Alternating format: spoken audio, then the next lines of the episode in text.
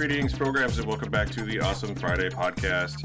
My name is Matthew, and with me, as always, is Simon. And also this week we have Rachel. And Yay! Yay! Everybody's together.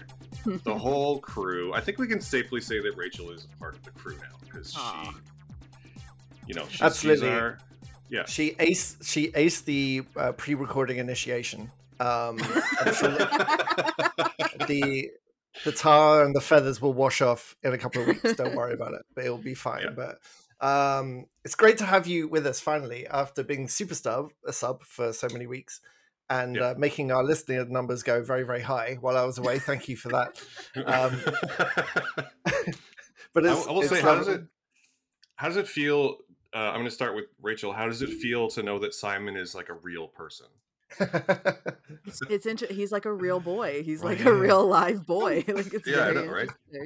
Um, but I will say, Simon, I didn't say I purposely waited until we were recording, Mhm. but you said the nicest things about me um, on your guys' top 10, top 11 of, of 2022. So thank you. I, I really laughed out loud when I was listening to it, and you said that Matthew and I sounded like like two old people in the park, like talking. about the movie. that really made me laugh. Just from a comfort point of view, not from like an age point of view. I Like, we're you just uh, two old, Yeah. two old Good folks save, in the- buddy. in the park talking, feeding the ducks. you know you know when you walk you know when you walk past two old people and they're talking about something really nice and you purposefully find a spot close to them and pretend to eat your sandwich just so you can listen to them a bit more. That's how I felt listening to your podcast. It's just really really nice. You're just so polite to each other. You're so Canadian and like appreciating each other's opinions even if they're completely different to yours and just like talking really eloquently and intelligently about film. It was wonderful. Oh, It was a nice break for Matt as well. So some, something something different for the podcast. So uh, yeah, lovely. But it's nice to actually finally properly meet you, Simon. Yeah, likewise, Um, absolutely. It's been, it's been far too long. I feel like we've we've known each other but didn't know each other. So now, now I can safely say like I know Simon. It's good. you He's a real person. he's, Yeah. not, he's not just he's not just, Just something if- that Matt made up. Like he's he's real. Like he's an actual Yeah. person. He's not just Yeah, a um, feeling. He's I, I would he's not. not just an apparition. He's he's a real person. No. Great. I don't yeah. think if Matt were to create his own Tyler Durden, I don't think it would look or sound like me somehow. I don't think Matt's Tyler Durden would fall asleep at nine o'clock every night trying to watch a movie. Like he would be a bit more rock and roll. So yeah, I am. I am real. Uh, I think honestly, if if that was going to happen, that I would I would actually just be the Tyler Durden, you know, not You- not you would- like like without going into details i've known you for 15 years now and uh Wait. tw- 12 Have- 12 years yeah 12 years ago you'd be the tyler durden for sure. Like you would you would you would you would show tyler durden some moves like for sure. Um now you're just regular old ed norton and that's wonderful How did how did you two meet? I don't. Okay, so no, What's your we- no, we- uh, so we have we have a mutual friend um, who I don't think either of us really talk to anymore. She moved back to um, the the mother country, um, but she uh, I was friends with her, and Simon and Simon's wife were friends with her, and they invited us to a party, and um, basically what happened is she was like, "Oh, Matt, Matt, this is Simon. Simon, this is Matt. I think No you guys way, might hit it off." And then you've cut like, out the most important bit matt I'm getting to the I'm part not- where we talk about Transformers. No, no, no, no, no, no, no, no, no. That, that- I want to. Yeah, I want to pause you there. You're going to pick up that story in a second. So, my wife and I were desperate for friends, and we met Natasha through one of my other home friends, and she invited us to a chili party at her house, and it's like starts at Oh, yeah, seven. it was a like, chili party. br- brilliant. Starts at seven. So we get there at seven twenty. Being English, we're like, yeah, we'll just roll in at seven twenty and have some chili. All the chili has gone because all the Canadians are like, okay, all right, okay, so so it's seven o'clock now. Now we go and have. Uh, so everybody ate all the chili. So I met. I walked to the chili bowl, and the chili bowl is empty. And I'm Oh, trying to look happy about being amongst friends, but my wife and I both like food. And next to the chili bowl is this like Goliath man, and then and and and I- so I'm feeling snarky. And when I get, um, I'm an introvert, and when I meet new people, I get super like sarcastic and kind of snappy, like just as a defense. And um, and then Matt says, right, you can pick up your story now.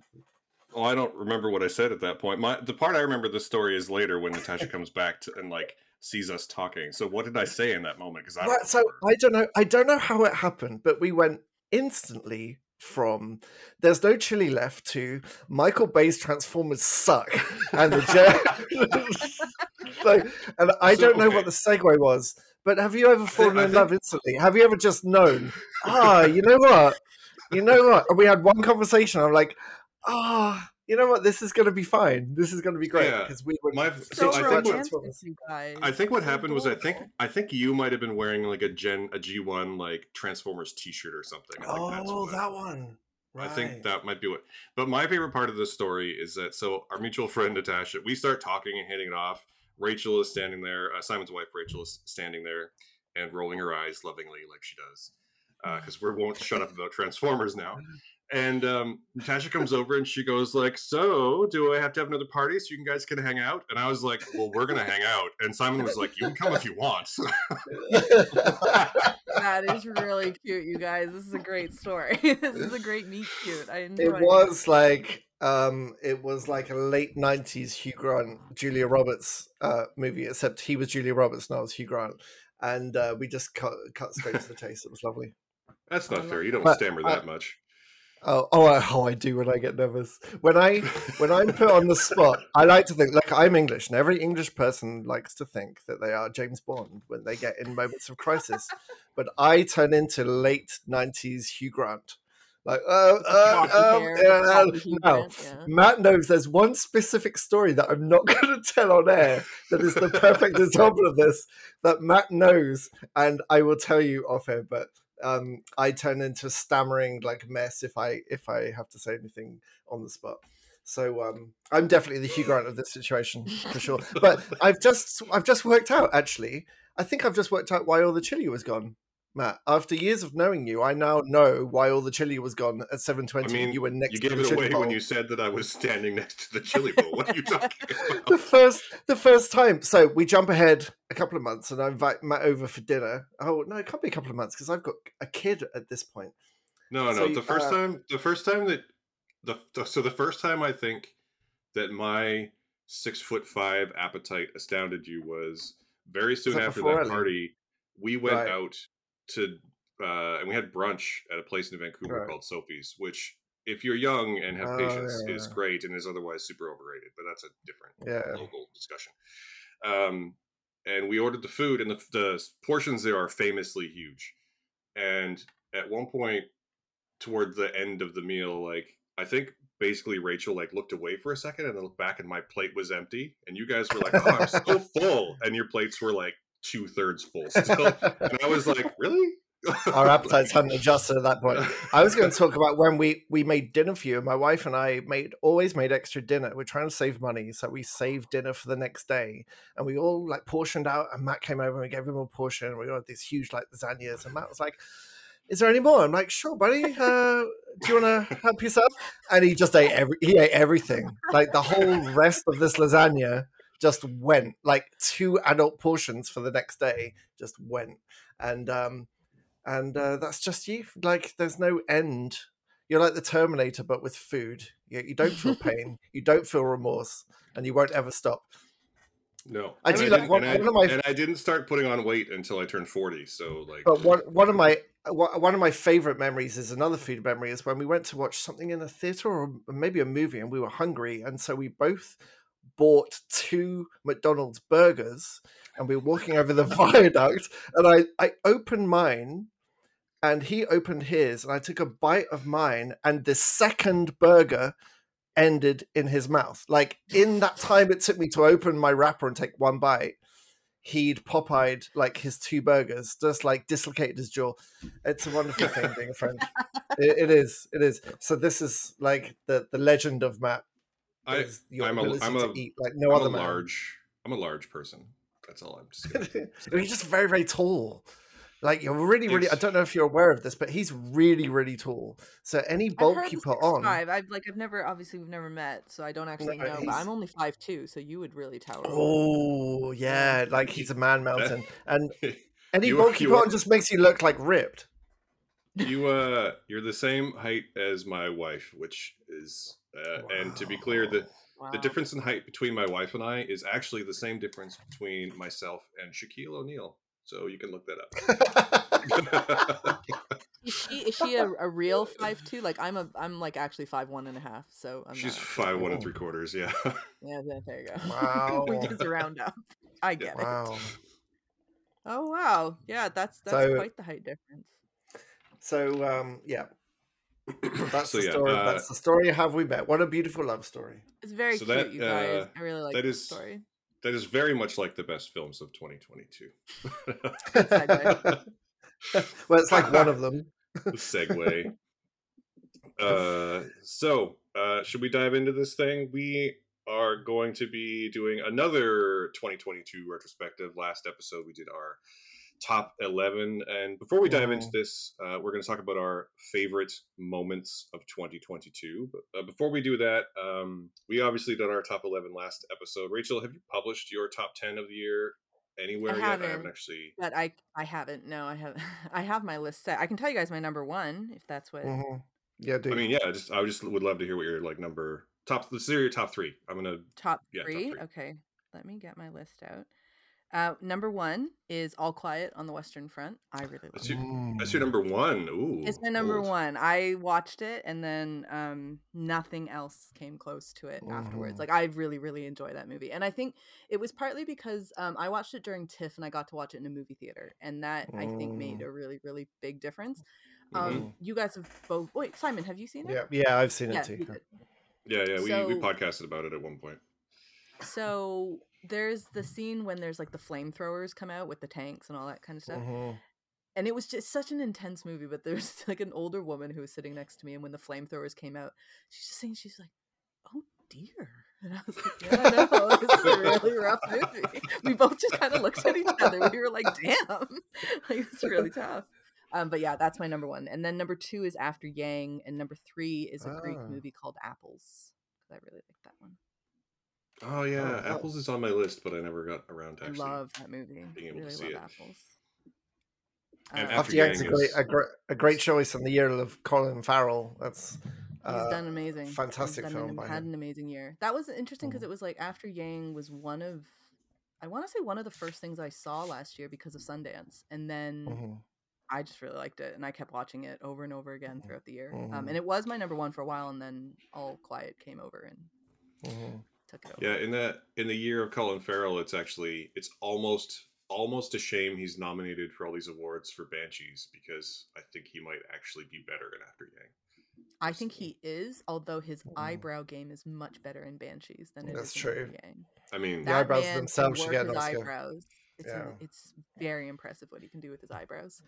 Yeah, that's true. sure. That's very, very true. Good. Um, so I think we're gonna dive in. So we're gonna talk about our top five moments each uh, from 2022. So a little bit different. We did talk ahead of time, so we have eliminated overlap. So this is not like, you know, I think because like uh, each of each of us have moments that the other ones would have also chosen. So we wanted to have a Yeah. distinct 15 things. So I think we're just gonna go in a circle and start talking about our favorite moments and these could be um, full scenes or just individual lines whatever it is uh, from the films of 2022 if you haven't seen any of the films we're talking about uh, i'm going to warn you now Oh, yeah, this episode spoilers. is going to be replete with spoilers uh, because uh, i'm sure that a lot of these things are going to come from uh, final acts of these movies so you've Mhm. had your warning. Uh, hopefully, you've seen the movies, and if you haven't, uh, consider this an endorsement for literally every movie we're about to talk about. Uh, and with that, let's uh, let's get started. So, Simon, let's start with you. Mhm. Um, Okay. What was your first favorite film moment of 2022? Well, my first moment that I've chosen is actually a, a perfect encapsulation of why I, I had trouble doing this because we've already done our favorite movies, and when I was thinking about moments, I haven't put, I haven't chosen anything from some of my favorite movies of the year. Like I, I really wanted to choose something from Ambulance because I just was blown away by that. And how do you choose a moment from that movie when it's all basically the same brilliant moment? Like it's all the same movement. And I, I would have just chosen Jake Gyllenhaal. And so my my um my first moment I've chosen is actually from a movie I didn't like, uh, but it's a mo- uh, a moment from that movie that really stood out for me, and that's in the movie Nope. And I know I'm in the minority here because most people love this movie. And actually, after your recommendation, I watched um, Barbarian, and I think Barbarian is a much better Jordan Peele movie than Nope is in some ways. And I there's lots about Nope that didn't work for me. But Keke Palmer's Akira slide Mm. on her motorbike at the end of this movie was like something brought in from a different film and honestly i would have rather seen a movie that that had more of that kind of thing. Um, i'm i'm definitely a genre person anyway so i always love seeing an akira slide. Like they're they're all over the place and it always makes me happy.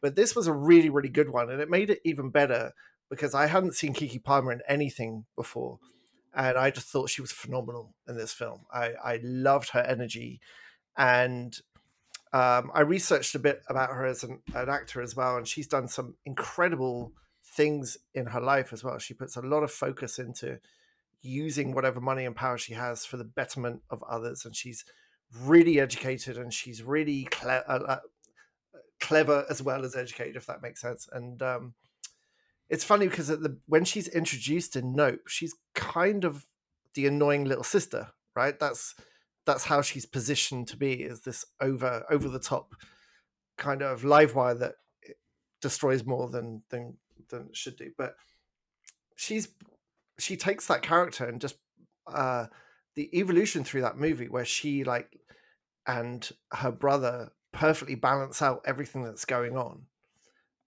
I didn't like where the movie went but i loved where her character went and it really culminates in that moment where she has escaped in the bike and then a perfectly shot Akira slide away from the camera into her big finale moment was easily the best part of the film for me and when I when I was thinking about the key moments that really jumped out for me from a whole year of filmmaking that was one of the main ones.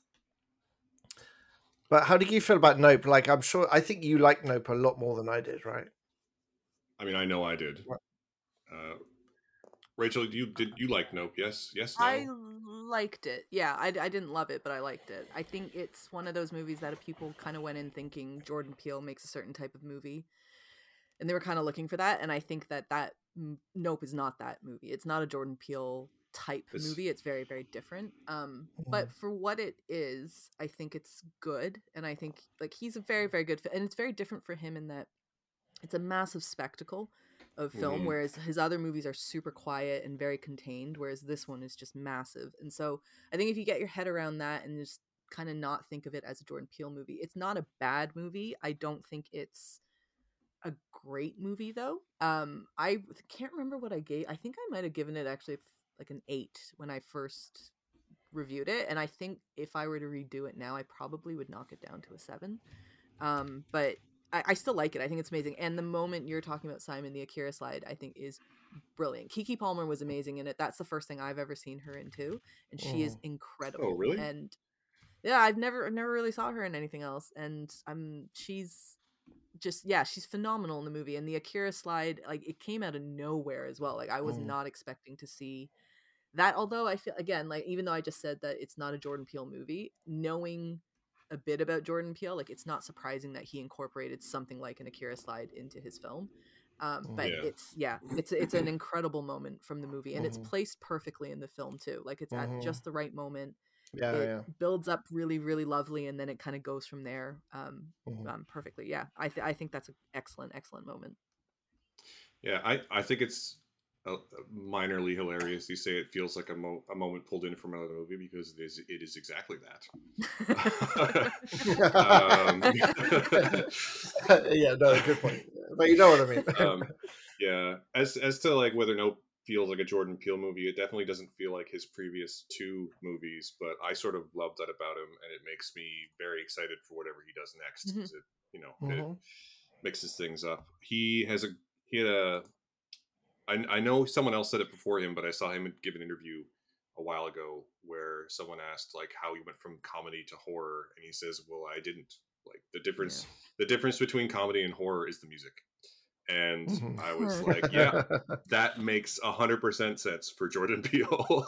um, and yeah, the Akira slide moment is legitimately wonderful. If I think I nearly chose a moment from this movie, and I nearly chose the moment when um, uh, when the character OJ gets out of the truck, looks up at what's going on, and then goes, "Nope." It gets back in the truck.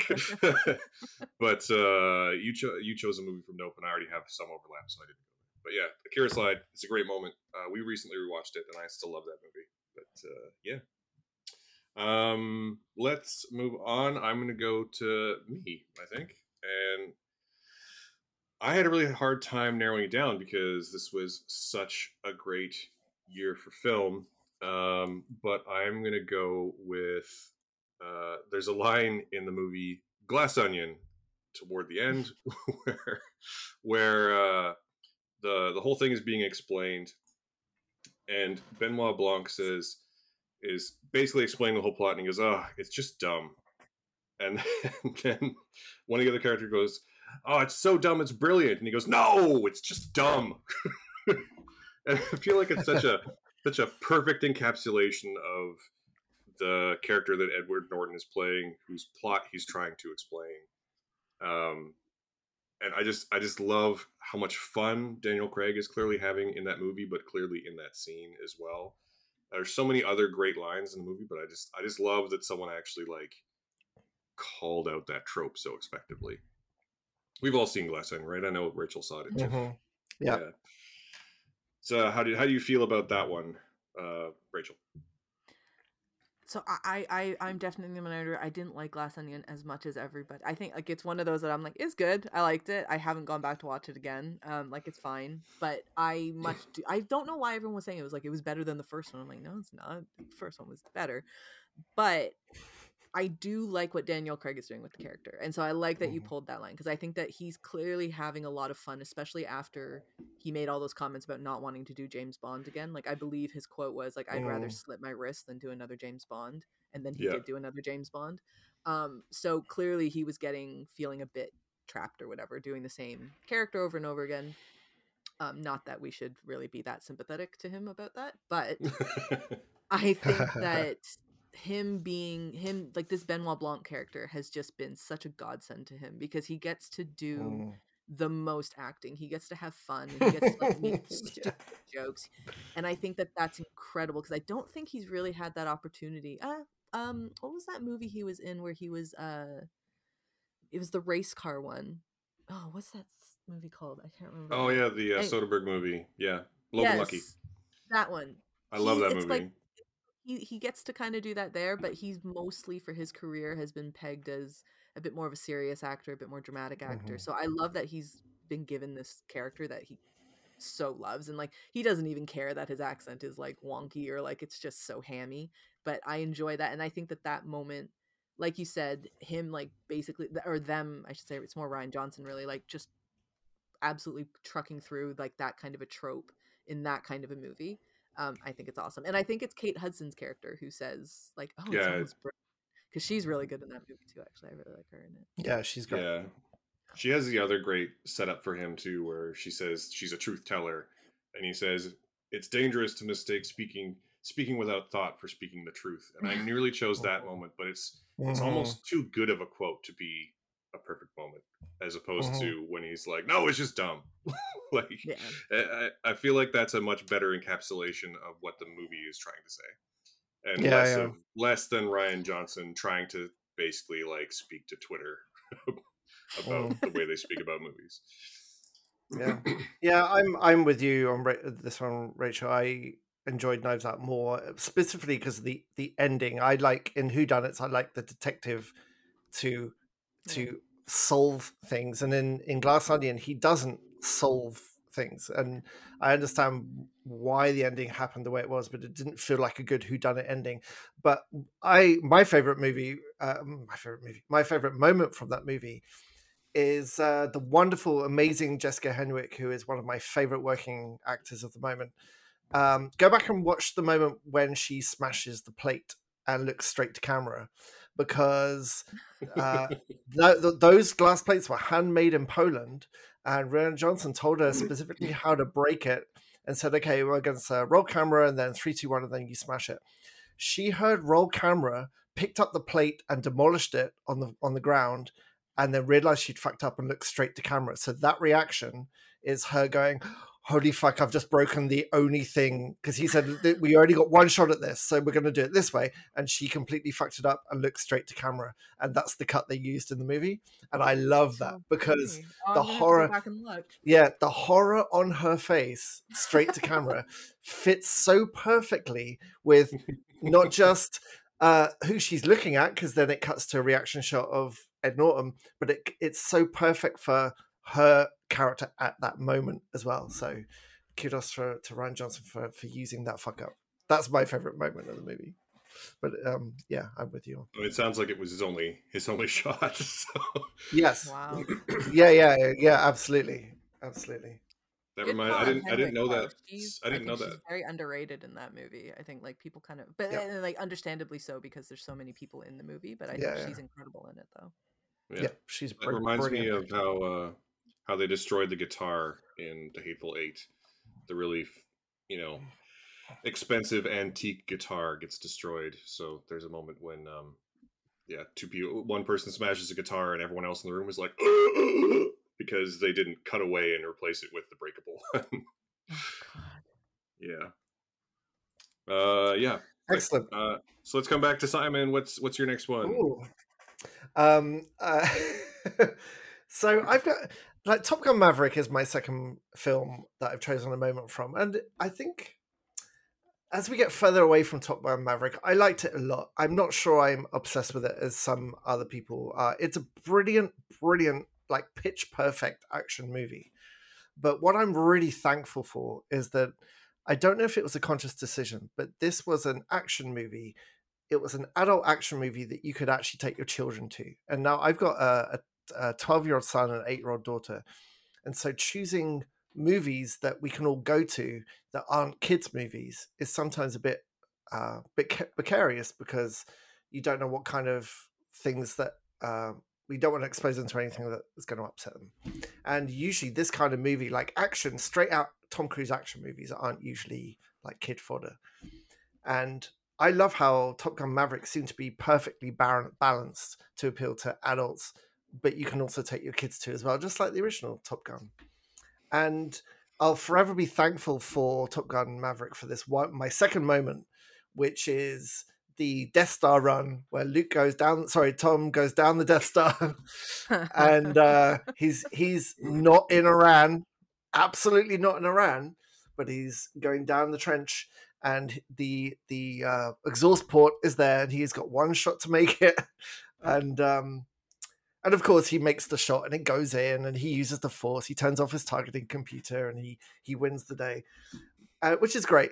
But at that moment, both of my children in a packed theater, I'm going to back up a bit from my microphone, stood up and went, "Yes!" And I've never seen them do that before. And they were so into that film. And I'll forever be grateful because that's a core memory. Like we all remember the movies we watched when we were young that made us Mhm. do that, right? Back to the Future for me, like Star Wars, the original Star Wars for me. So the that's that's something that they still talk about, that they still remember happily, and I'm very very thankful for Top Gun Maverick to provide that core memory for my kids. So it's the the moment in Top Gun Maverick where um, Tom Cruise makes his killer shot. I mean, yeah. I mean, the only reason I don't have a Top Gun Maverick moment in my top five is that you both do. So, uh, as as one of my all time, as one of my favorite movies of the year, um, there's there's no bad there's no bad choices from this movie as far as I am Mhm. concerned.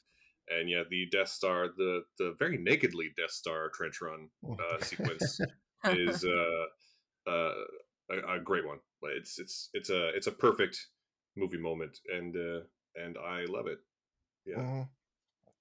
I'll since I I have a Top Gun moment, so I'll go on mine, um, which is the dogfighting scene at the very beginning when Mhm. they when they go up the first time and they do like their exercise the training exercise or whatever i love that like i love the movie generally speaking i love top gun maverick i think it was um such a really cool like i like what you said there simon about like having your kids having that core memory of of that being the movie for them that you know 20 10 15 20 years from now that they're going to talk about that movie being something that they remember just in the same way we remember sort like Star Wars for you and like uh, you know other movies for for everybody. So I I love the scene of the dogfighting simply because it reminds me a lot of um old movies like it reminds me of movies from the 90s like i i'm sure that they still do those types of montages later and maybe it's just because it's tom cruise um, but mm-hmm. it just took me back to being like a kid watching it's like it's kind of cheesy it's kind of you know whatever mm-hmm. but i loved it because it just it was fun and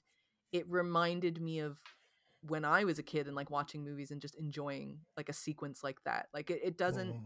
I shouldn't say it doesn't add to the movie it does add to the movie because you you kind of get his feel but if you know i mean tom cruise is obviously always going to be the best thing in his movie so um mm-hmm. like the most talented and the most skilled but I, I love that scene just for it looks cool. It's done really, really well, but it just kind of evoked that old school '90s film mm. thing for me, and I, I, I absolutely yeah, totally. It.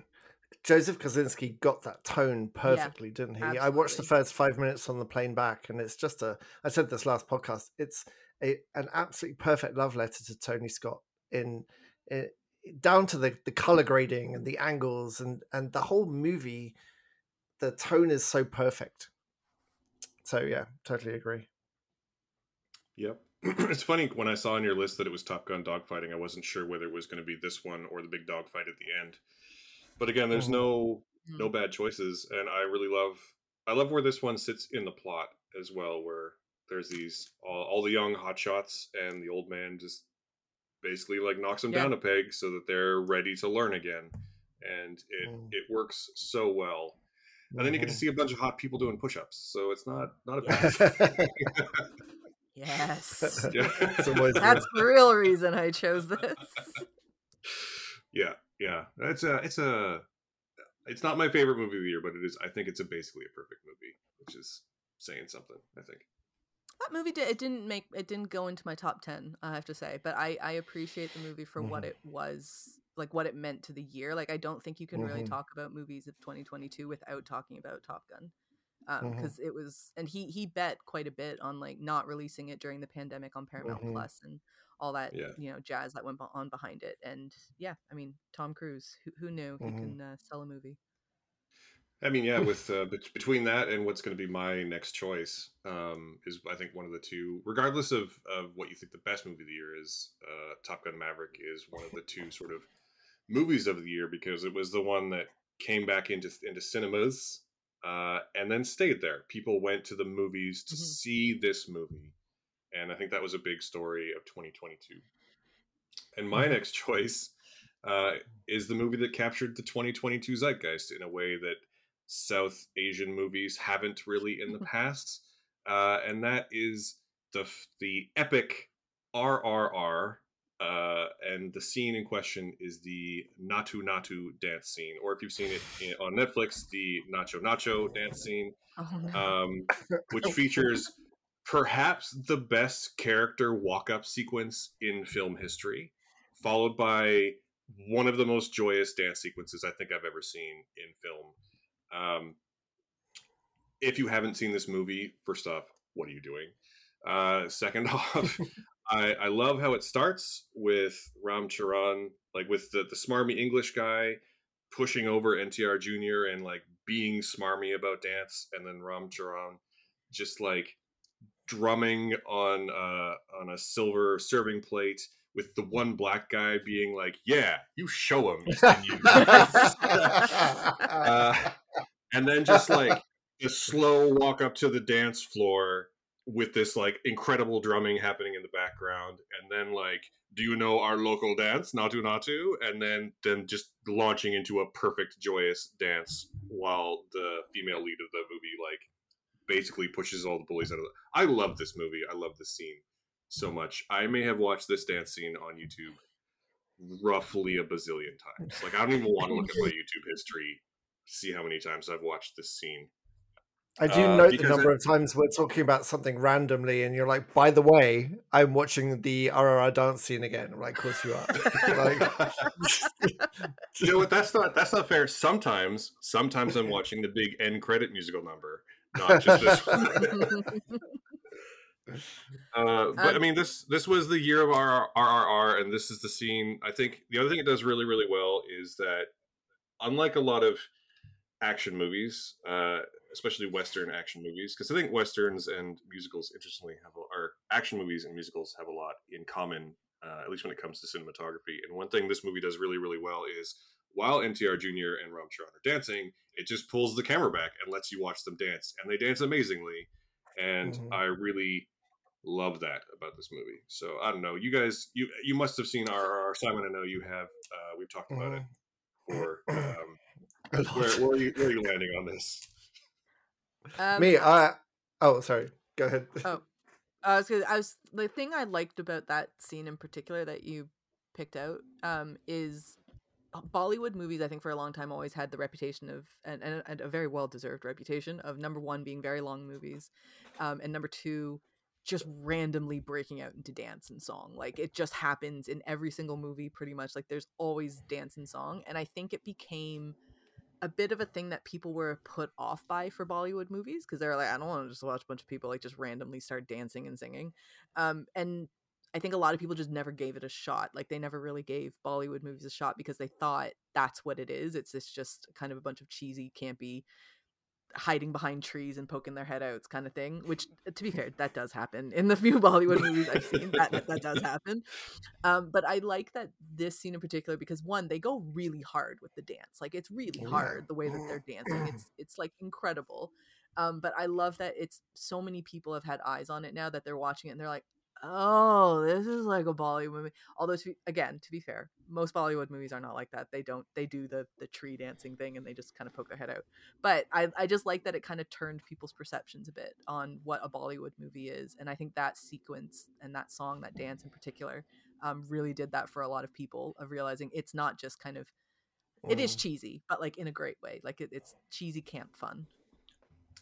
It's kind of recapturing that moment in early American films when um, a lot of films from like the 30s and 40s tapped theatre actors. So at that point, all the actors could sing and dance and act, and that's why so many of them did all three then. And and Western movies have kind of lost that idea of actors being able to do all three things because you get distinct screen acting versus stage acting, which of course never used to be a thing. And uh, I kind of miss that. Like it, it seems to be a big deal is made if an actor can sing and dance as well now, Mm-hmm. and Mhm. it used to just be the the norm. And it feels like Bollywood and Tollywood and all, all that kind of region still want to include all of those triple threat skills and all of their delivery of a story and are not really concerned with dramatic reality but it's it's more like everything is even the most straightforward love story can break out into well it will definitely break out into a dance number to so they can express themselves in a in a sort of a folkloric fairy tale kind of way. And it's it's just really colorful and nice. It's such a different experience watching something like that than watching an american movie. And honestly i wish i saw plane recently with Dry butler and i know you did too rachel. I um i don't think i was that's that's a hard two star movie but um I before I watched Plane, I watched that trailer for the Indian action movie that I sent you, Matt, uh, the, by the guy who directed War, and um, Oh yeah, yeah. I, d- I can't I don't know the name of the movie because they didn't there was no English provided on the title card, but the it was just the most even the trailer made me like yeah just give me that action movie and then I watch Plane with Dry Butler. I'm like uh, no it's no it's. Uh, there's a multitude of things that aren't working with this movie and this that was not a good idea to watch that trailer first so um, one thing watching RRR has really made me is very impatient with western movies that are slow or lack color or uh, if they're if they're trying to be of this of a similar genre to to do it in a way that isn't as colorful. I like I miss color. This is my big problem with Marvel at the moment is I really miss like if I had my way we'd bring back oversaturated technicolor, like bright bright pastel colors and everything.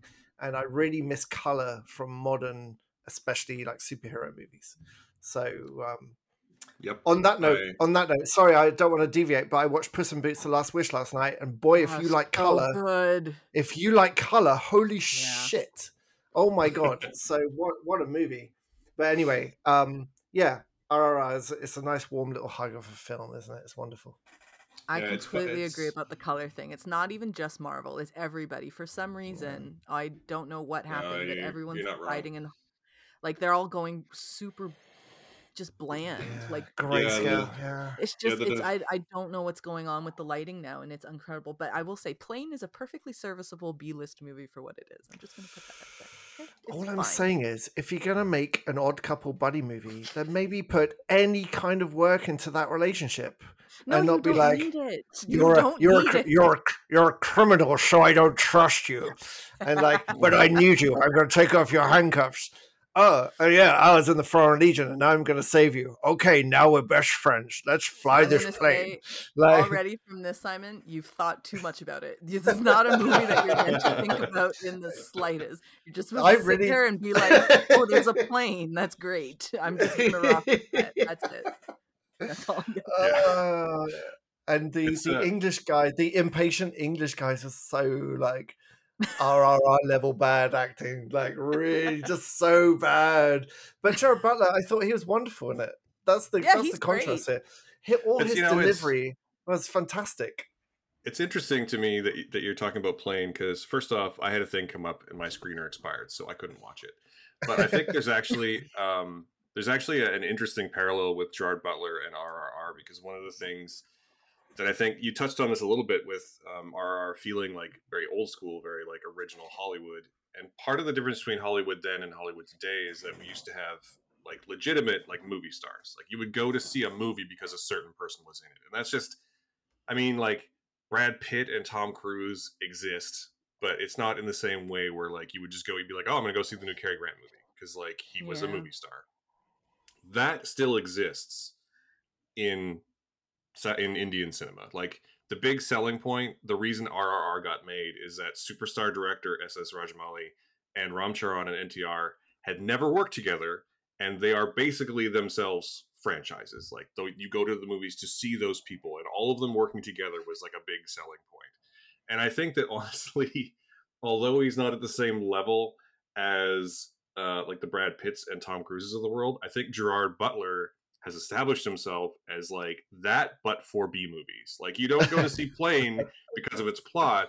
You go to see Gerard Butler Scottishly swaggering through that story. You know, you don't you don't see the Olympus has or the Has Fallen series because of the you know the intense political discourse. You go to see it to see Gerard Butler kill the shit out of a bunch of people, and I think that's an interesting parallel. I've I've I have not experienced any movie in the Fallen universe yet. I look forward to um, Oh, watching some of those. Simon, you're in Oh, for a yeah. treat. yeah, you thought that that am the- prisoner dynamic with Gerard was something, get ready.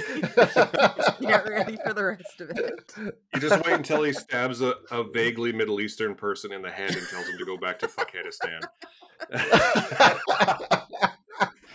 It's it's so bad. Wow. It's wonderfully They're ter- wonderfully they're terrible. Wow. So they're good in their own way. I I will I will stand by Gerard Butler being he is a necessity in January filming because the schedule right now is bleak and and we need people like him. So I will Uh-huh. absolutely defend Gerard Butler.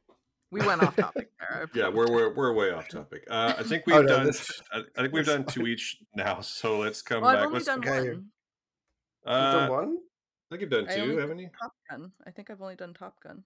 Uh, Oh, oh, yeah, then yeah, let- let's let's let's write you let's do skip your second. right. Let's do your second one then. Let's come to Um, for your number two. I'm trying to find a like a, a nice connection. There is none. Um, I'll go with menu. There's none. Um, oh no, actually, I'll. So we were talking about like singers and actors. Um, so I'll go with the Elvis movie. Um, Mm. which just you know I watched it in December, so I watched it late. Um, I don't like Baz Luhrmann, not a fan of him, but uh, in that movie, I'm not a big, big fan of the movie either. However, the If I Can Dream bit, the sequence that where they where they perform If I Can Dream, that Mhm. turned just my world upside down because I didn't realize Elvis had songs like that, and then it has sent me off on this incredible rabbit chase that has consumed my life for the past month. And it's I bother Matthew about Elvis stuff all the time now. Yeah. What you've just discovered Elvis? Is that what's I I happening? was gonna literally say- just discovered Elvis. I, I don't know if you knew this, Simon, but but Rachel has discovered this hot new artist called Elvis Presley. Wow. And I don't uh, yeah, if we've you been know we've been him. we've been texting each other like random Elvis like Elvis performance clips, literally like for like a month now, right? It's it, it's been it's been a thing. So I just recorded a Contra Zoom pod episode, and I talked about Elvis in that one too. It's become a real thing with me, this Elvis thing, and That actually reminds really- me. Do you have a hot new Elvis fact for us that you promised me whenever you came on the show? You'd have a hot Elvis fact. Um, I just recently watched Wild in the Country, and that is uh, it's not really fun, but that's the movie that everyone said, "Oh, we thought you were on a good trajectory to become like a dramatic actor." This movie has said maybe not, quite frankly. I thought he was fine in it. I don't see what people are like were talking about back in the 60s, but um yeah, when I saw that if I can dream sequence like that, I I do like the way that they um shot it too actually. Like it's it was all like, oh, we're putting the Christmas stuff together. And then they do the whole flip the camera over and then you got the big Elvis sign in the back and then Austin Butler in the white suit. But Mhm. that song is just incredible, and I, I, genu- I genuinely didn't know Elvis was like that. I didn't know Elvis was like a talented singer. I always just thought of him as just this really cartoony man. Like I, I don't know. I just never really gave Elvis Presley that much attention. Um, and so the reason I picked it is more so not necessarily because in the moment I loved it. It was just that was the moment for me that I went, oh, maybe, maybe this Elvis guy's got something. And then I have proceeded to buy a bunch of DVDs and get a bunch of music, and I have a bunch of books, and I'm currently reading the one about that his bodyguards released about him. Oh, amazing. That has a that has a lot of fun facts that aren't really fun. They're just kind of sad. But I also don't really like the book because that's a whole other thing. But anyways, Mhm. I went with Elvis if I can dream because yeah, it, it, it has changed my life in more ways than one. Wow. That's wicked. I haven't got that far yet. I'm only about half an hour in. Uh, I'm at the part of the movie that doesn't feel like it's making any sense whatsoever. It's just a jamboree of like images and scenes and That's basically He's like the whole and- first half of the movie. It's Yeah, like the whole yeah, first half, it's, yeah. it's I'm finding it really tough to get through. You I'm- have um you have yeah. must have gotten to like the best line delivery in the entire movie, though, which is when which is when uh, Tom Hanks hears him on the radio and someone he goes and someone tells him that this that Elvis is white and he goes, he's white. and, He's white. He's Yeah. white. yeah, great. White. so the movie's so good. just- uh, it's a shame, but like I, I don't know. I the movie's not great, and I feel like maybe if they had focused in on maybe one aspect of his life versus his entire career, it would have been Mhm. a bit Yeah. better. But I will say, after diving into all the Elvis stuff, um, I re- rewatched the movie, and Austin Butler really is like he, he. They put a lot of detail, and he's his performance is actually quite quite good, considering that he doesn't look like Elvis in the slightest. Um, Yeah, I yeah, think we, we spoke really good job that. we spoke before about how he doesn't look right, but he feels right. Yeah, I think that yeah, He's got the vibe, Yeah. isn't he? he's Yeah. got the he vibe. does, yeah. yeah, yeah. Um, Um, yeah. So for everyone out there, just in case people don't know, Elvis Presley, super talented. Also- Pretty good. just, just he and and also incredibly good looking. Just in case people weren't aware of these things, putting it out there. That's true. That's true. And and Um, you know honestly like there I I did not really connect with that film either, but uh I- I will say that yeah, the 68 comeback special, which is what that song is from, Mhm. is Mhm. still I think to this day one of the best recorded concert performances of all time Mhm. and that song in particular, which I think if I recall correctly, he didn't have to like necessarily fight to put it in there, but he was very much like I'm going to sing my protest song now. Uh, Mhm. much to the chagrin of some of the other people involved. so And, uh, basically, it was it was meant to be a Christmas special originally. It was like Singer presents like Elvis Christmas special or something like that. And Yeah. then, um, because of everything that had happened in the states in '68, uh, they had written this song and initially i think colonel parker said no and then they went around him and went to elvis and then elvis said yeah we'll, we'll do this one so Yeah. they just put it in there but um, fun fact here's a fun fact it was not called the 68 comeback special when it first came out it was just elvis that was all it was called and then it's Yep. been called the comeback special in retrospect Yep. that's my It was fact. like was like on wasn't it like a night with Elvis or what something like that? Yeah, something like that. Like, uh, like, because Singer, the the um the sewing machine people, they they sponsored it, so it was like Singer dot dot dot like one night with Elvis or something. But yeah, Yeah, yeah. but now they call it the comeback special, and he did not like that. Apparently, he would he would because he was like, I never went anywhere, so why are you guys calling it a comeback? Yeah, it seems like he might have had a moment like um like Nick Cage in Unbearable Weight of Massive Talent being not that I went anywhere. not that I went anywhere. Yeah.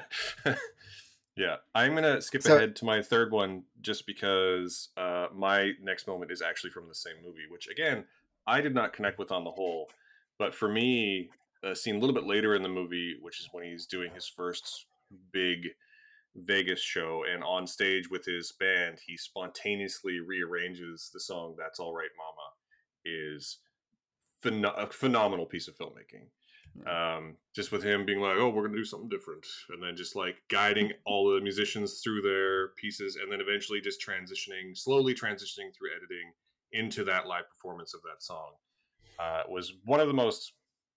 I mean, musically, I think one of the best moments of the year, and then also just cinematically, one of the one of the best put together sequences of the entire year as well. And I think uh, very much a standout in a, in a in a movie that is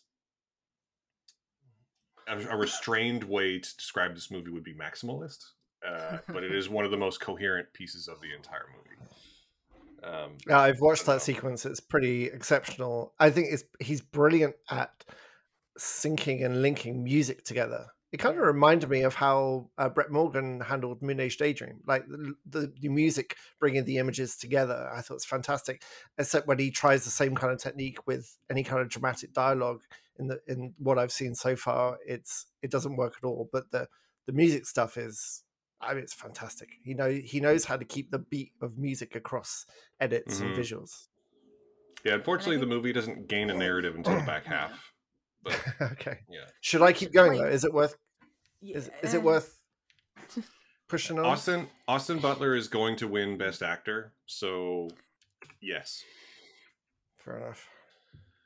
you heard it here. Forty. okay, I'm going to do my third um, because we're we're pushing another hour already. Now, my third is from a movie that a lot of people hate, um, probably with very good reason. I really enjoyed the movie. The movie's Blonde, the uh, fictional biography of Marilyn Monroe. Uh, we don't need to go over the numerous problems with it.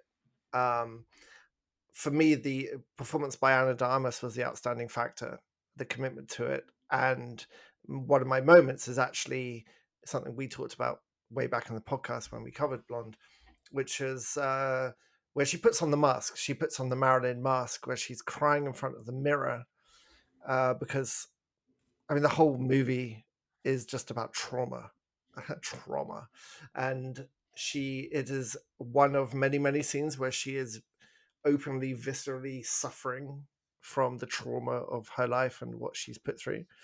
And the camera pans slowly to the set of mirrors and as she comes out of shot on our left she comes into shot on our right and you see her face just become marilyn. Like the trauma disappears melts and the mask gets put on.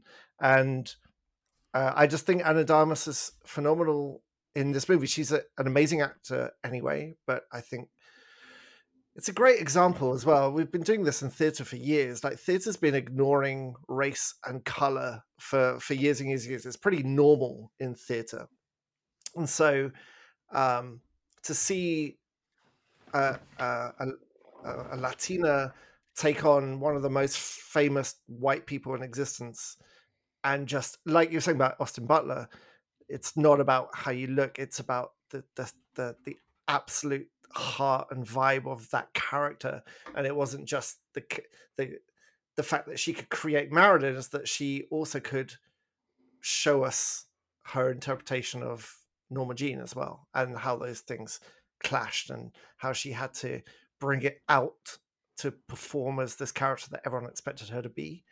Um, that was a real standout moment for me from a an actor's point of view as well. I mean, it's the this it's is the what- best scene. It's the best scene in the mo- in a. It's the best scene in an otherwise, I would say, uh, bad movie. I don't know, Rachel. Did you did you you must have seen Blonde? Yes. Yeah, I don't even want to talk about it to be honest. I that that movie That's fair. pisses That's me fair. off to no extent, and I I yeah I don't want to get into it, but I agree with you, Simon. Ana de Armas is very very good in it though. Um, as much as I I genuinely hate that movie, like I I have an active hatred towards it, and now towards Andrew Ooh. Dominik because of it. yeah, Um, I'm, I'm pretty much where you are on this one. like she's great and it's interesting though there is one i can't remember which scene it is now but i remember there was one they were recreating Yeah, some like it hot. was it some like it hot like they were recreating one scene and she's behind the mic and she's like supposed to be performing i genuinely thought at that point that they pulled archive Mhm. footage like i didn't think it was still her i Mhm. thought that they just used marilyn and then i looked i'm like oh no that was Ana. like they did a great job with making Mhm. her actually resemble uh, marilyn monroe pretty well i think um Mhm. but yeah i Oh, when think she's singing, that was Gentlemen Prefer Blondes. Yeah, I know the scene you mean. Yeah, all of the recreations were amazing. it's, an- it is yeah, Yeah. that was pretty phenomenal but otherwise that movie can go to hell as far as i'm concerned Yeah. I I agree with I- Rachel. I, I, I, I- like, I don't want to get into it either, but like I will say that Ana de Armas is amazing, and I think the scene in particular Mm. chosen is a really stellar piece of acting. And if she ends Yeah. up winning awards for it, I will not Mhm. feel bad about that. I just wish that the mask she was putting on was actually Marilyn and not some ridiculous fantasy traumatic traumatized version of Marilyn. You know what I mean? Not yeah, really. I do. Like so, the, when we recorded the podcast, I was I. We won't get into it, but I I liked the movie until I read a lot of the quotes from the director in the weeks after when people were discussing this, and lots of women were talking about this movie in a way that I obviously could not even comp- comprehend myself, and and then seeing the quotes coming from the director, it it it reframed my position on the movie quite a lot. But f- from an actor's point of view, I think she's phenomenal in this. Yeah, and that's that's fair. And I think we should move on because I don't want to talk about Mhm. Blonde anymore. okay, Uh, I think. let me talk about number four. Oh, okay. Uh, no, I think we're behind. We're behind on Rachel now. So let's Oh, go to Okay. let's go to Rachel for Um, at least one, but probably two of your favorite moments. Yeah. Sure, I'll go with um Fresh, the movie Fresh. Uh, Love this is one. another another Sundance movie. It's Sebastian Stan, Daisy Edgar Jones. Um, I am going to spoiler alert or spoil rather this one. Um, but basically, the first like thirty minutes of the movie, I went into this movie not knowing anything about it other than it was a Sebastian Stan movie, and I'll be honest, that's the only reason that I wanted to watch it was because we were talking about. Oh, no, we weren't recording, but we were talking about like things that get you engagement. Um, Mm. Sebastian Stan does very, very well in that sense. So anything that he comes up, I'm like, okay, we should probably review that because it's Sebastian Stan. Oh, not like your personal engagement. No, No, no, like it's like he gets your engagement real good. Is that? no, no. I, I like him. I, I do like Sebastian Stan, but like for when I was choosing what movies to do for Exclaim, I was like, oh, we should probably do this one because um, people Mhm, really like right. Sebastian Stan. Like it's shocking. Oh, really? Huh. Yeah, weird, isn't it? It's it's like Yeah. like Elvis is good. Um, I'll stop talking about Elvis. I. No, I wasn't Uh, being sarcastic. I wasn't being sarcastic at all because I. Sorry to interrupt you, but when I No, watched no. Fresh, the nicest surprise for me is that my only experience of Sebastian Stan was from um, the MCU, and I find him the most boring. Like Bucky is the most boring part of any movie he's ever in, and Winter Soldier. Like I don't couldn't care. Like there's nothing about him or that character that is interesting to me at all. So when I watched Fresh- massive following, yeah. Right, I had no idea he was actually really, really good. He was amazing in that film. Anyway, so I was being completely genuine, but please carry on. No, so he he's got uh, just a huge following behind him. Um, he's great in like I Tonya, and there's another movie he did with Nicole Kidman where he's very very good in that, but I can't remember the name of that one now. Um, but anyways, so I went, I just watched it without knowing what it was, and it the first 30, 45 minutes, it starts off as like a rom com, like a very very cute little rom com. Daisy Edgar Jones is Mm. trying to find you know, dating and she's going on bad dates and this and that. And then she meets Sebastian Stan's character and he's so charming and so handsome and so lovely Mm. and it, and they're clicking and it's all amazing. And then he invites her out to to go up to um, his place for the weekend and it's like going to be all very romantic and all that kind of stuff. And then the movie just does a complete bait and switch on you. Like if you don't know what this movie is, you could possibly become upset that it is not a rom com because it turns into a cannibal like murder like it just turns into a horror movie basically and the thing i loved about that movie my favorite like the moment i'm choosing is literally in that in minute 30 say when the um, title card comes up and you realize she just got drugged he's about to kidnap her and hold her hostage and so on and so forth that to Mm. me was the like the moment for for that film that i was just completely blown away by it and i i Mhm. haven't I haven't really I don't know if there was another movie last year that had that same kind of switch on it, but it to me it was just phenomenal. Like the way that they the way that they um the the way that they composed it and then the way that they decided we're going to hold off on the title card for a really long time. I thought it was perfect.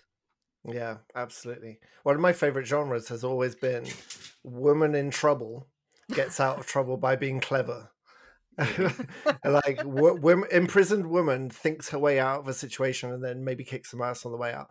And the the uh, the moment in that movie where she decides to kind of pretend she's into it too and has the meal with him Oh is yeah. so great and he is so great in this because you can never quite tell if he believes her or not Mhm. and she and you know how hard she's holding on to the character she's created and then goes through the like the reaction to the food she's given so i loved loved that it's really that great movie's it's a great movie. Great movie. And I'm surprised actually it didn't do I don't think it was as big as I thought it was going to be. I thought it would be a lot bigger, but Mm. I also think that they didn't I think it just went straight to Hulu. Like I don't even Yeah. think they did a That's why. Straight to. Dis- Disney Plus here. Yeah. Like it's not, no one's going to watch that on Disney Plus unless they're actively looking for it.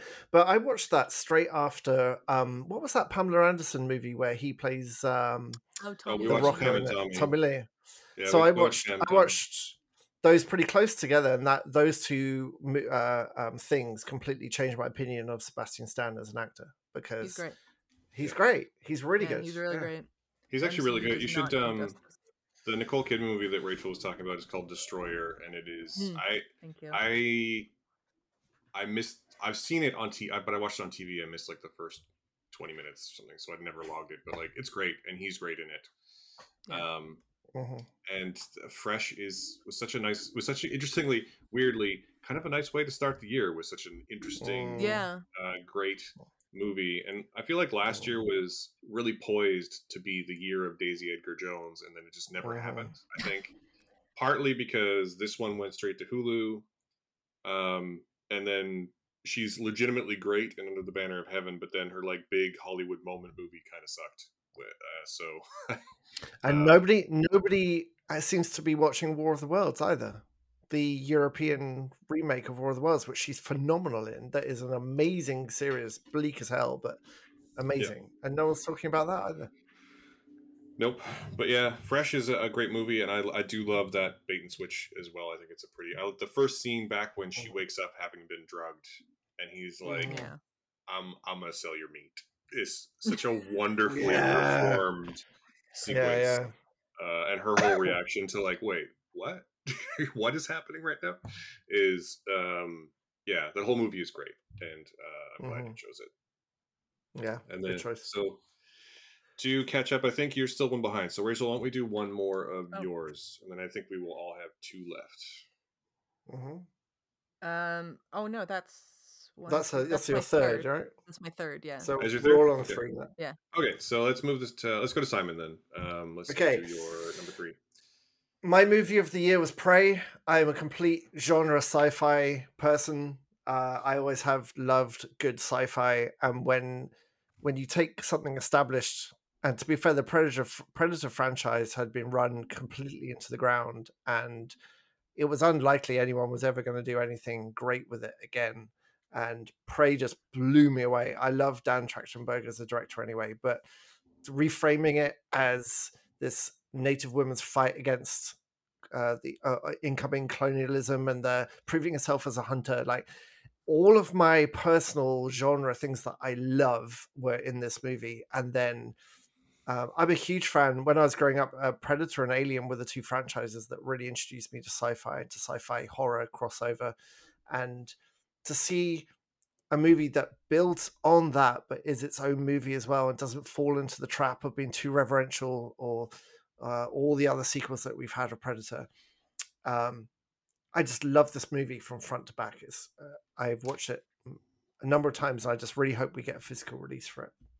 But my moment uh, that really underlined okay, this guy gets exactly what this movie should be which is um, when the predator is fighting some French trappers, and they flee into a forest, and uh, Amber Midthunder and her brother are tied up against a tree, so they can't do anything, and they just watch the predator take apart these French trappers. And there's one point where he flings like this, it's like this silver wire, and it goes around someone's head, but it also goes around a tree and the camera cuts from the other side of the tree and the tree falls off and the uh, the guy's head falls off first and then the tree gets cut in half and it reveals the predator's face to camera. And i swear to god the predator goes huh. Like it's just one moment. It's like oh yeah i just chopped through a tree. Oh, that's pretty cool. Yeah. and it's just such it's one of those brilliant directed moments where you just know the director gets it like he absolutely gets it and um, it was the one of the highlight moments of my favorite movie of the year. What a phenomenal film for me! Yeah, I mean that was in my it. it was in my top top eleven of the year as well, and for good reason. It's a great, uh, great movie. Uh, I hope that Amber Midthunder becomes a huge star. Uh, and mm-hmm. yeah, that that moment in particular is pretty great. Uh, I love everything. I love how, in in addition to being set, you know, uh, in the old west. I love how the Predator himself, his tools seem a little more primitive compared to the stuff we've seen before as well, uh, mm. but still like completely badass and dangerous. I don't know. Rachel, did you you you've seen you watched you must have watched Prey, right? I haven't watched Prey yet. What?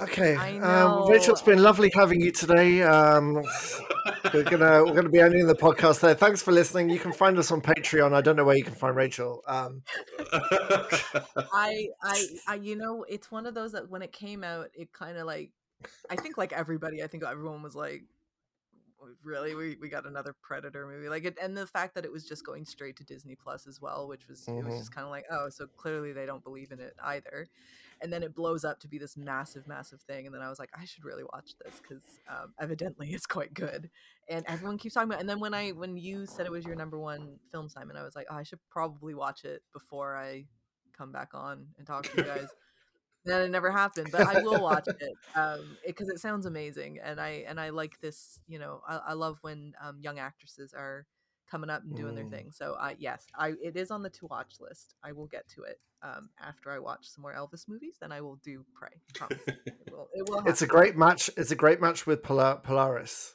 and that it's two of my favorite films of the year about a young native woman fighting back against the colonial metaphor using uh, screams and claws and whatever else they can do. So yeah, yeah, highly recommended. Only heard great things about it, so I, I definitely need to watch it before I do anything else, and I, I will get to it. I promise.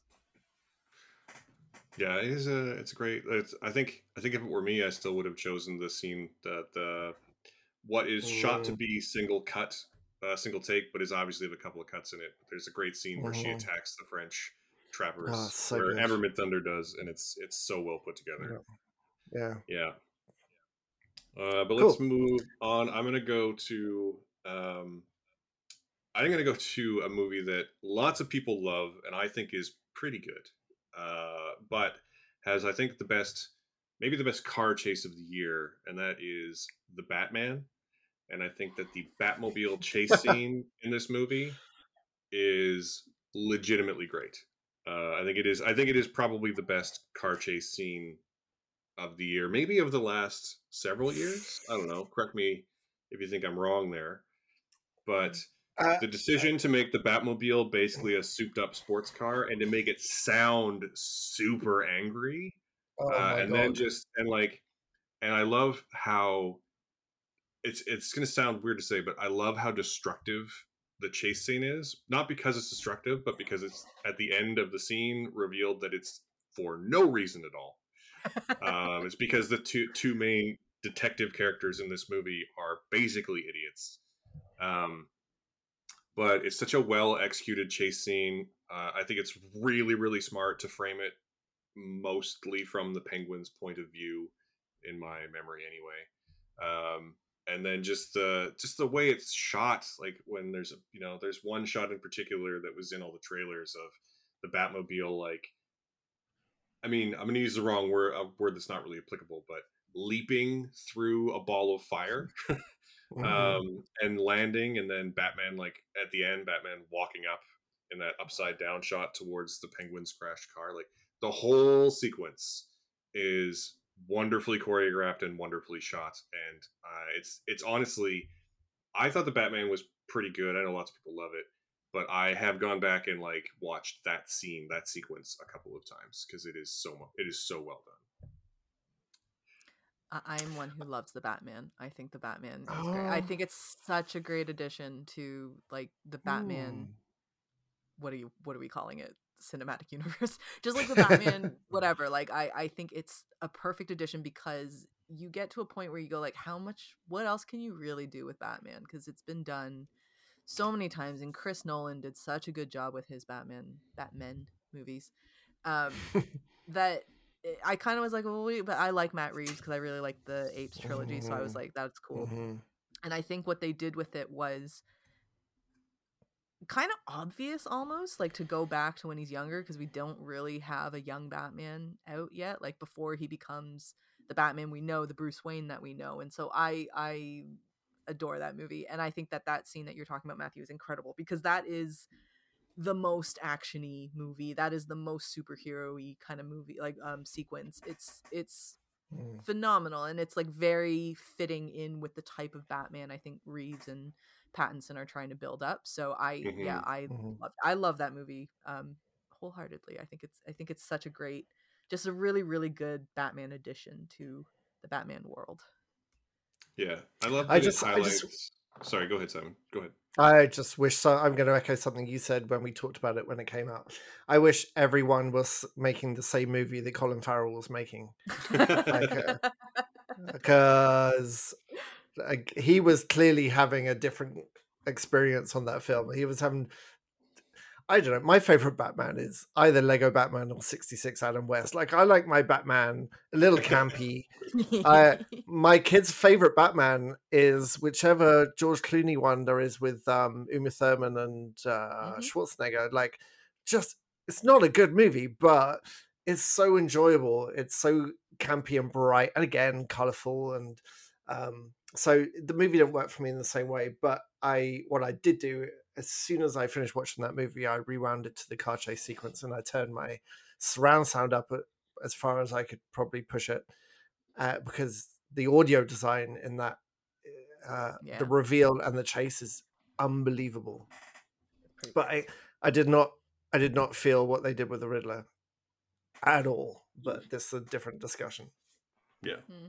I do. I love something you touched on about this being a movie, but a a young Batman and um, it's a more eloquent way of me calling them idiots, but the whole sequence really does highlight that like this is Batman before he really knows how to be mm-hmm. yeah. Batman in a way that we I, I we've definitely had young Batman stuff before. I mean, but I feel like this one maybe gets it in a way that Batman Begins didn't. Mm-hmm. Like because mm-hmm. he kind of goes from being rich billionaire idiot to hyper competent ninja in that movie.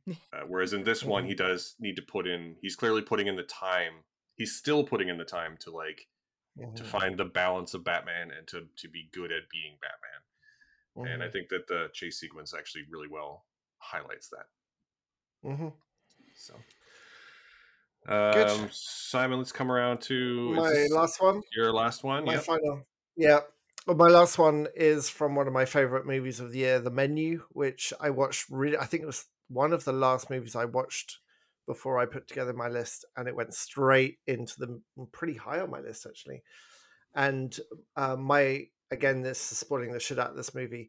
When you've got this kind of concept movie, I think the end, how they bring it together, is the most important part of like how they put that nail in the concept. Like, how are they going to end this movie where they've already told us everyone's going to die? We already know how how it's going to end in their head, but we know something's going to happen to end it in a way that is not expected. And I just love the ending of this movie, and I love the moment where Anya Taylor Joy works out what she needs to do. She puts together her collected uh, observations from all the things she's seen and all the things she knows about this character, Ralph Fiennes, um, uh, chef, and she then echoes his clap and all the way through the movie again it's a great callback to how the clap is the moment where everyone pays the chef attention and she is claiming that power again it's a woman thinking a way out of danger it's just my favorite genre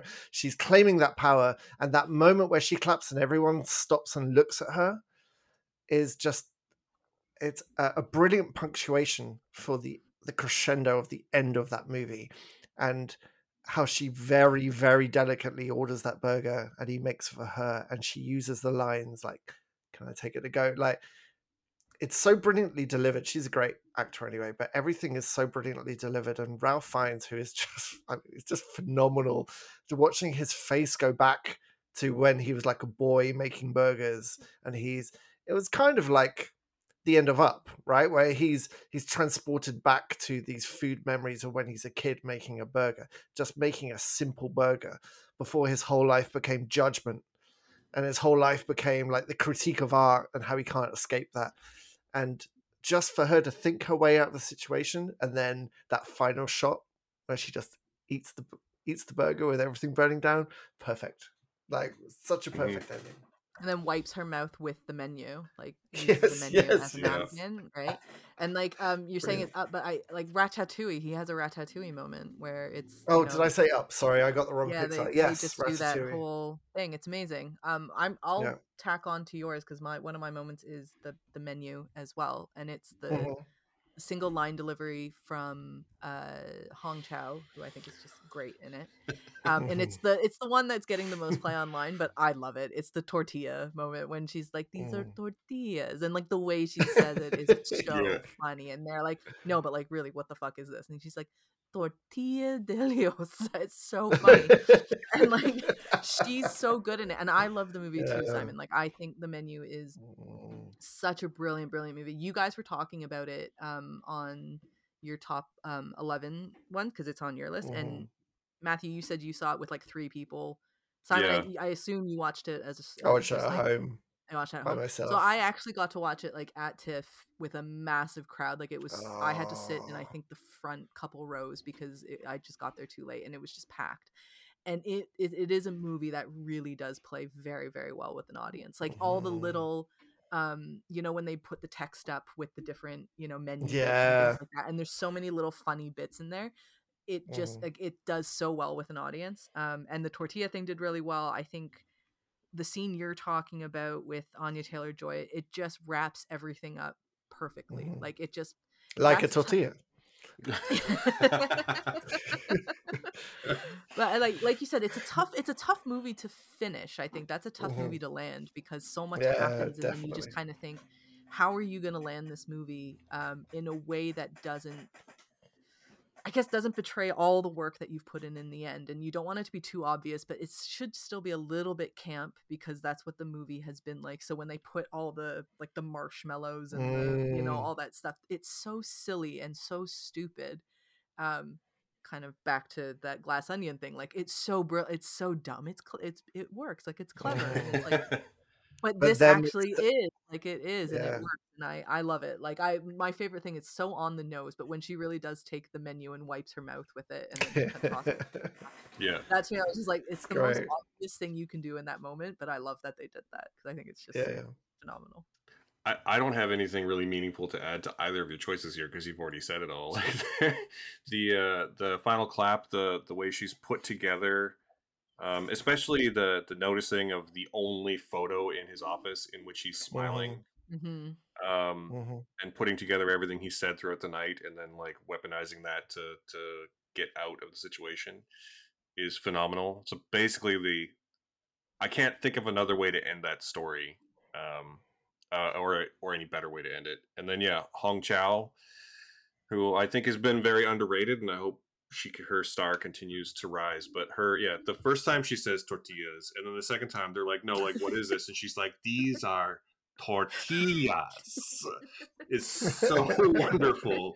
Like the way she's just like, you can tell she's like, you are a moron. is so so wonderful.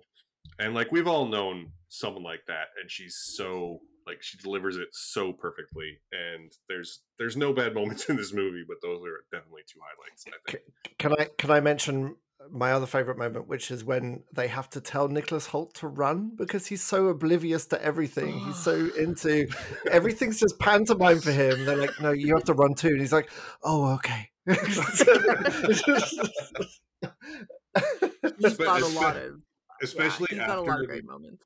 Especially after like he's like we're gonna give you all a 45 second okay because the one guy just like takes off immediately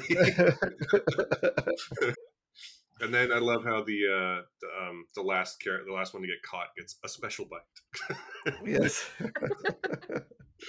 yeah that movie exists Okay. in the intersection of like class warfare and food tv that was i think made specifically for me uh Yes.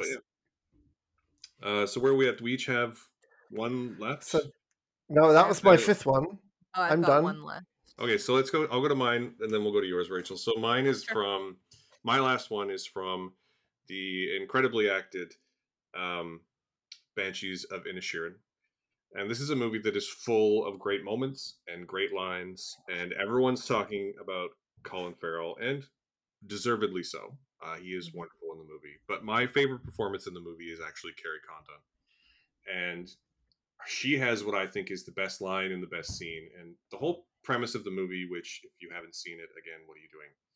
Um, but Brendan Gleeson has basically like broken up with Colin Farrell, and Kerry Condon plays Colin Farrell's sister, and she goes to him at one point, and she's like, "What are you doing? Like, why are you doing this?" And Gleeson basically goes, "Is like, I just don't have time for him because he's boring. He's boring," and she just goes, "You're all boring." Like every man on this island is boring. Like all of you are bo- like what do you like there's no point to this. Like you're all boring and it just encapsulates the whole movie so perfectly. Uh but also she delivers I can't even ape it a little bit cuz she delivers the line so perfectly uh with this beautiful combination of like anger and resentment and that tone of you're an idiot um, that I think lands just perfectly. I think it's I think it's the best scene in the whole movie in a scene full of amazing a movie full of amazing scenes. I agree with that. That was it was on my list, like my fuller list, and then um I I dropped that one for other Yeah. ones. But I Me love too. it. I I think that it's like you know, she has like a lot of anger, a lot of, you know, but it's also just a lot of incredulity. It's just a lot of like, stop it. You guys are just being such idiots. Like, you know, you're being like, just like, this is such an unnecessary thing that you're doing right now. And it's hurtful. And like, it, there's just no point to it. And I, I think she's, you know, she's been working in, in Ireland for quite a while. And, um, she was in Better Call Saul. That's how I knew who she was. Was in Better Call Saul, and then, um, but her her in this was she she's so good. Her and Barry Keoghan to me are the two. I mean, they're all good though. It's probably one of the best acted movies um, that came out last year. Was was was Banshees because they're all phenomenal. But I agree. I I love that scene. I think that's probably my favorite moment from the. Well, after Jenny dies, but that's like a sadder moment. we don't talk about Jenny. I love donkeys. Please, please, we can't talk that. That, that I movie broke my heart. Like that is a heartbreaking.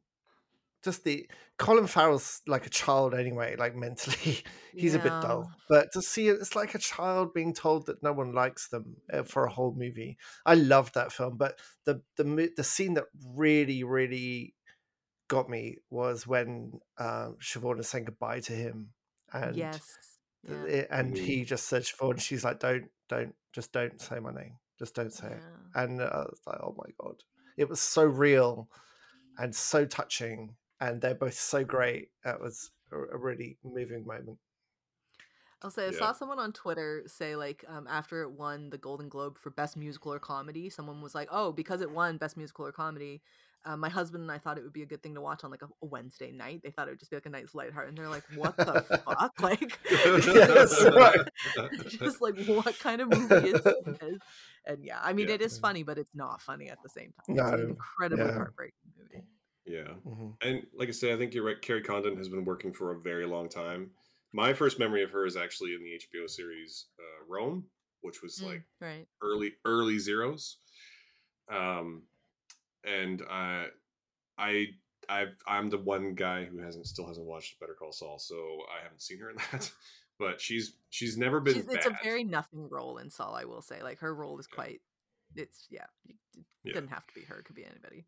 Yeah, I think I think what you were talking about in response to that scene is like her being like, "What are you doing? Like this is just mean." Like she's very much the Mm. like mom character in the movie, Yeah. and I think you know that's the her one her one moment to be like, "Can we? Can I help salvage this?" And her and her moment of realization that like, no, this is I gotta leave. like this is like they're never gonna stop. So I I need I Mm. need to stop. I think it's a wonderful. It's a wonderful moment again in a film full of wonderful moments. So. Mm, mhm. Uh, so moving on, Um, we're going to go to Rachel's fifth and final Last one. uh, last one. Um, running a little bit long, but it was a great year for film. So let's just let's let's do this. So it's a movie. It's Honk for Jesus, Save Your Soul. I watched it actually for we we did the podcast on that. You and I, Matthew, for this one. Yeah. And the movie kind of I, I'd say it passed everybody by. I don't think it made any really serious waves or anything like that. Um, I love Regina Hall. I have an incredible love for her, wholeheartedly love for her. And I've always thought she was just a really underrated actress. For whatever reason, people just don't kind of throw her name up with a lot of the great, great actresses that are working today. She's got a monologue in this movie at the very end um, where she basically, you know, tells Curtis like she's just done with his shit. Like he's she's so done with all the nonsense that he's been doing and putting up with, and um, and she's doing it all with like mime makeup on, and she looks Mhm. ridiculous. Like she looks so ridiculous. But it was just one of those monologues, one of those moments in film that I was just like, holy shit, she's so good. Like Regina Hall is so so so so good in this and she breaks your heart but at the same time it makes you laugh because she's in mime, you know, a mime outfit basically. Um so I just love that scene. And even though that movie is not perfect, it's not that great, but um I just love her a lot in it and that specific scene in particular, I think she's phenomenal. I think I've said phenomenal like 20 times in this episode. Yeah, I mean you're, you're not wrong though. Uh, it is it is a wonderful scene. It also it's also a great entry in the 2022 subgenre of woman delivers multi-minute uh, monologue directly to camera, Mhm. explaining her past trauma and its exper- and its impact on her current circumstances, into which both Resurrection and Pearl also fit. Um, uh, but yeah, she's so wonderful. She's actually nominated for an Independent Spirit Award uh, for this movie, and I would be willing to bet that a large part of that. I mean, she's great throughout the movie, but the monologue in particular is is legitimately great.